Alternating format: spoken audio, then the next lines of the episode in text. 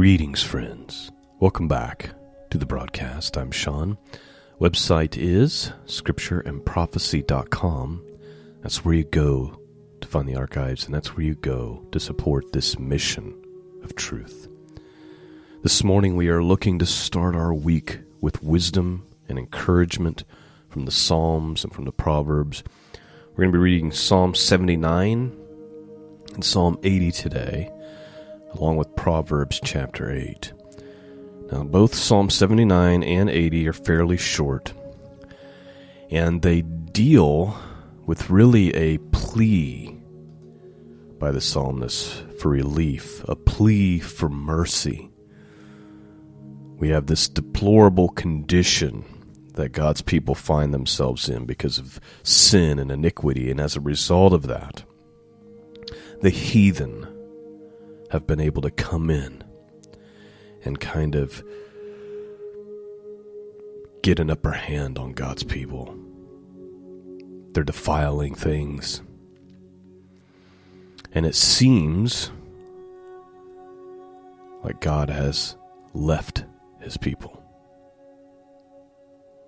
And the psalmist is going to complain about the miseries of of of the people and how they went from a former prosperity to present desolation. And so the psalmist is praying for God's mercy. And for, and and the the plea is like it, it's the heathen that should be receiving your wrath. You know, the ones who are ungodly, the ones who who reject you. And so that's kind of the conversation. We're kind of living in a world today where God's people, once again, have started to, or not started to, where, at least from my observation, it feels like there's been a falling away from righteousness, from holiness, from caring about the things of God, and we're no longer retaining God in our knowledge, and as a result, our whole cultures at least here in the Western world, have been given over to a reprobate mind. And so the heathen have come into the sanctuary. And so we've got all this problem, and now the only solution is a miracle from God, a revival from God. And so, with that thought in mind, let's have a look at Psalm 79 and Psalm 80 this morning and see if we can get some wisdom and some encouragement out of the scriptures. And I pray that they would go forth and pierce hearts and cause you to draw closer to Him. All right. Let's begin. Psalm 79, and then again Psalm 80, King James Bible. Verse 1. O God, the heathen are come into thy inheritance Thy holy temple have they defiled. They have laid Jerusalem on heaps. The dead bodies of thy servant they have given to be meat unto the fowls of heaven, the flesh of thy saints unto the beasts of earth. Their blood have they shed like water round about Jerusalem, and there was none to bury them. We are become a reproach to our neighbors, a scorn and a derision to them that are round about us.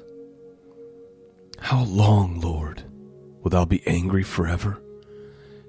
Shall thy jealousy burn like fire? Please note, uh, it seems to me like this is this first four or five verses here is historical and prophetic. It's historical in that this is probably written around the time that the Babylonians came in and destroyed Jerusalem and took captives. You know, think of the time of, of Daniel or very, very young Daniel. The time, you know, think of when that situation happened when they took uh, the Jews or the Hebrews away into Babylon in captivity and destroyed the temple and all that. Also prophetic because this is exactly what took place in 70 AD. Like the descriptions that he's giving. Let's continue on. Verse 6 Pour out thy wrath upon the heathen that have not known thee, and upon the kingdoms that have not called upon thy name. So you see, the psalmist is like, you need to, please, Lord, you know, forgive us and and show us mercy and pour this wrath out on those who don't even know you, who reject you, the heathen. Verse 7 For they have devoured Jacob and laid waste his dwelling place. O remember not against us former iniquities. Let thy tender mercy speedily prevent us. For we are brought very low. Help us, O God of our salvation, for the glory of thy name, and deliver us and purge away our sins for thy name's sake. Wherefore should the heathen say, Where is their God? Let him be known among the heathen in our sight by the revenging of the blood of thy servants which is shed. Let the sighing of the prisoner come before thee according to the greatness of thy power. Preserve thou those that are appointed to die. And render unto our neighbors sevenfold unto their bosom the reproach wherewith they have reproached thee, O Lord. So we, thy people, and sheep of thy pasture, will give thee thanks forever. We will show forth thy praise to all generations. You see in the scriptures often where the the writer who's crying out to God will say, "Do it for your own namesake, right?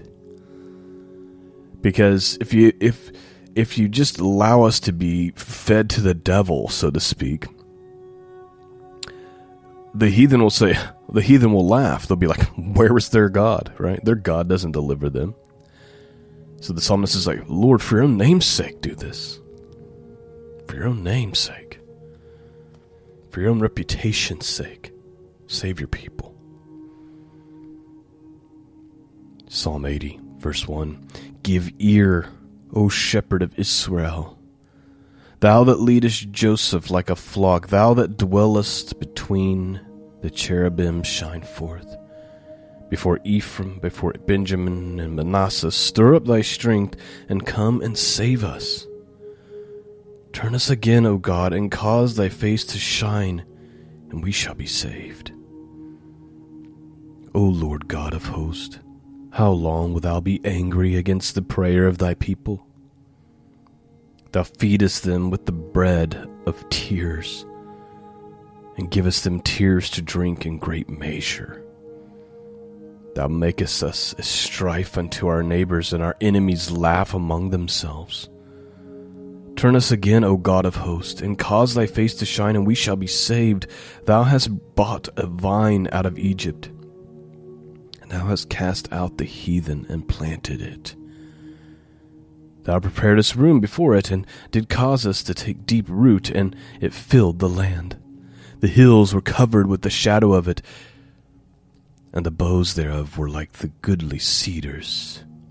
She sent out her boughs unto the sea, and her branches unto the river. Why hast thou then broken down her hedges, so that all they which pass by do pluck her?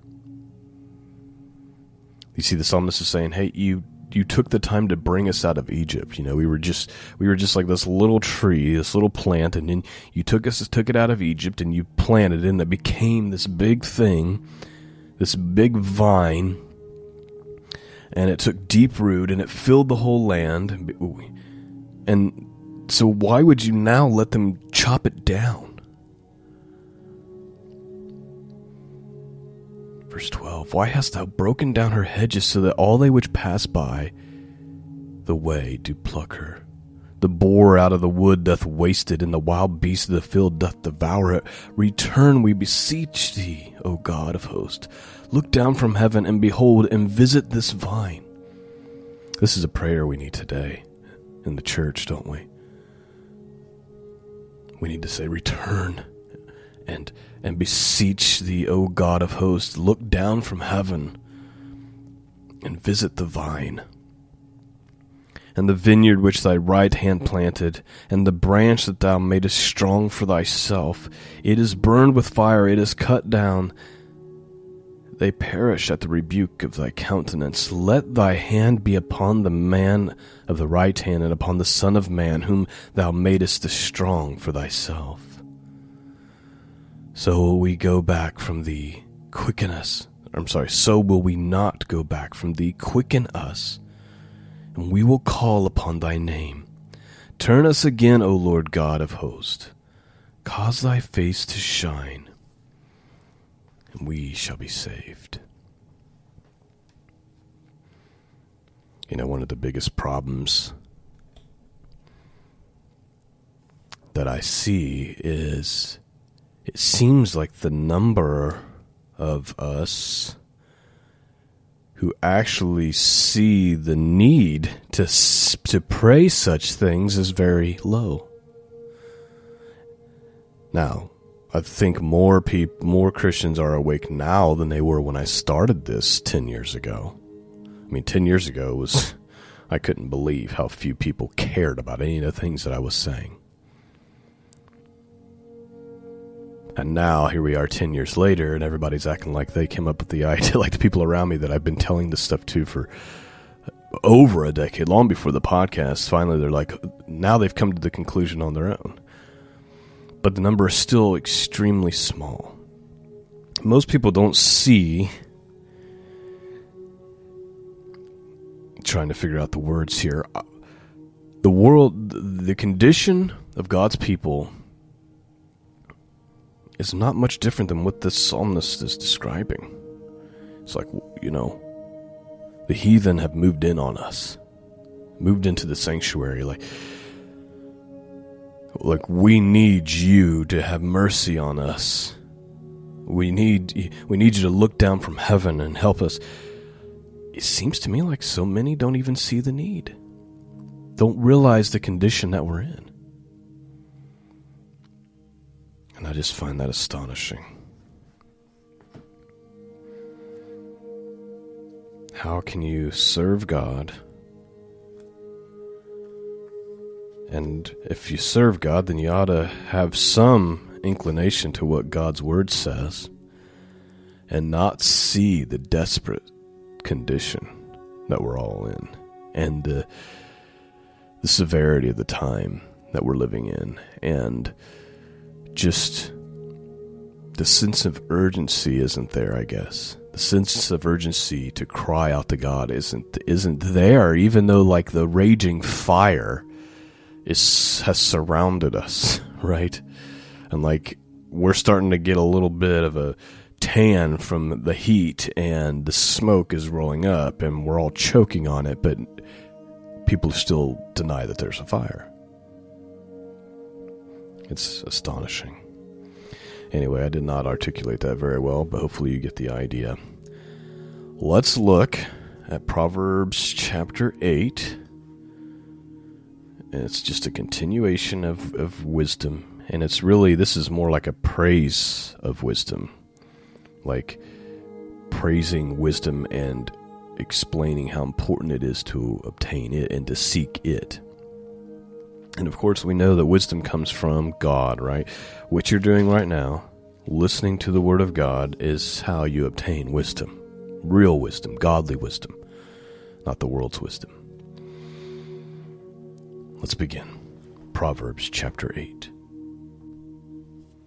verse 1. Doth not wisdom cry? Understanding put forth her voice. She standeth in the top of high places, by the way in the place of the paths. She crieth at the gates, and at the entry of the city, at the coming in at the doors. Unto you, O men, I call and my voice is to the sons of man. O you simple, understand wisdom, and you fools, be of an understanding heart. Hear, for I will speak of excellent things, and the opening of my lips shall be right things. For my mouth shall speak truth, and wickedness is an abomination to my lips. All the words of my mouth are in righteousness. There is nothing froward or perverse in them. They are plain to him that understandeth, and right to them that find knowledge. Receive my instructions, and not silver, and knowledge rather than choice gold. For wisdom is better than rubies, and all the things that may be desired are not to be compared to it. I, wisdom, dwell with prudence, and find out knowledge of witty inventions. The fear of the Lord is to hate evil, pride, and arrogancy, and the evil way, and the froward mouth do I hate. Please note, I like I like it when the Bible gives us definitions. Right? Like what is the fear of the Lord? Here we go. The fear of the Lord is this. The fear of the Lord is to hate evil, pride, arrogancy, the evil way, and the froward or perverse mouth. Verse 14 Counsel is mine and sound wisdom. I am understanding. I have strength. By me, kings and princes decree justice. By the way, it's the way this is written, it's written as if wisdom is the one writing this. Hopefully, you've picked up on that. By me, princes rule, and nobles, even all the judges of the earth. I love them that love me, and those that seek me early shall find me. Riches and honor are with me, yea, durable riches are righteousness. My fruit is better than gold, yea, than fine gold, and my revenue than choice silver. I lead in the way of righteousness, and in the midst of the paths of judgment. That I might cause those that love me to inherit substance, I will fill their treasures. The Lord possessed me in the beginning of his way, before his works of old. I was set up from everlasting and from the beginning, and ever or ever the earth was. When there was no depths, I was brought forth, when there was no fountains abounding with water. Please note this also seems to have a prophetic tone or a, a Messianic tone to it. Verse 26 While yet he had not made the earth, nor fields, nor highest part of the dust of the world.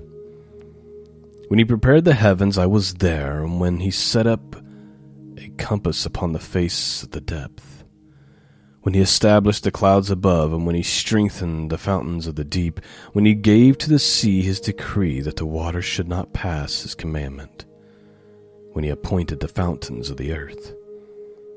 Then was I by him, as one brought up with him, and I was daily his delight, rejoicing always before him, rejoicing in the habitable part of the earth. And my, delights were with the sons of men. Now therefore, hearken unto me, O you children, for blessed are thee, blessed are they that keep my ways. Hear instruction and be wise, refuse it not. Blessed is the man that heareth me, watching daily at my gates, waiting at the post of my doors. For whoso findeth me findeth life, and shall obtain favor of the Lord. But he that sinneth against me wrongeth his own soul, and all they that hate me love death. There you are, my friends.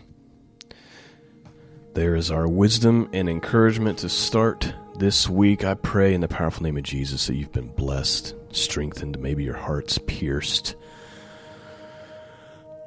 Something that's just that I just keep regurgitating, and you're going to hear me regurgitate a lot, I think, over the next few months, is there needs to be a sense of urgency about our attitude towards God. About our attitude towards how we walk.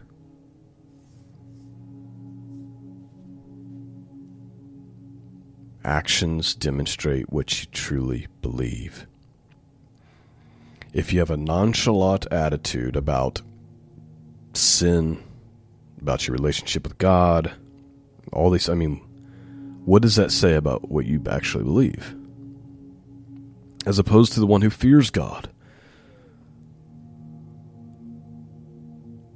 as opposed to the one who obeys God. There's a there's something different about what those two people truly believe in their heart about God and who God is. Something to be thinking about. I pray you've been blessed. Thank you to those of you who pray for the podcast. Trust me, prayers are desperately needed. And those of you who support the podcast, the Patreon subscribers, those of you who've been around forever, just uh, providing for this ministry and for me and my family, it's far beyond what I deserve, and I'm I'm extremely grateful to all of you. So thank you for for your support. Lord willing, I'll be back with you again on Wednesday. Peace and grace be with all of you, and until next time, God bless.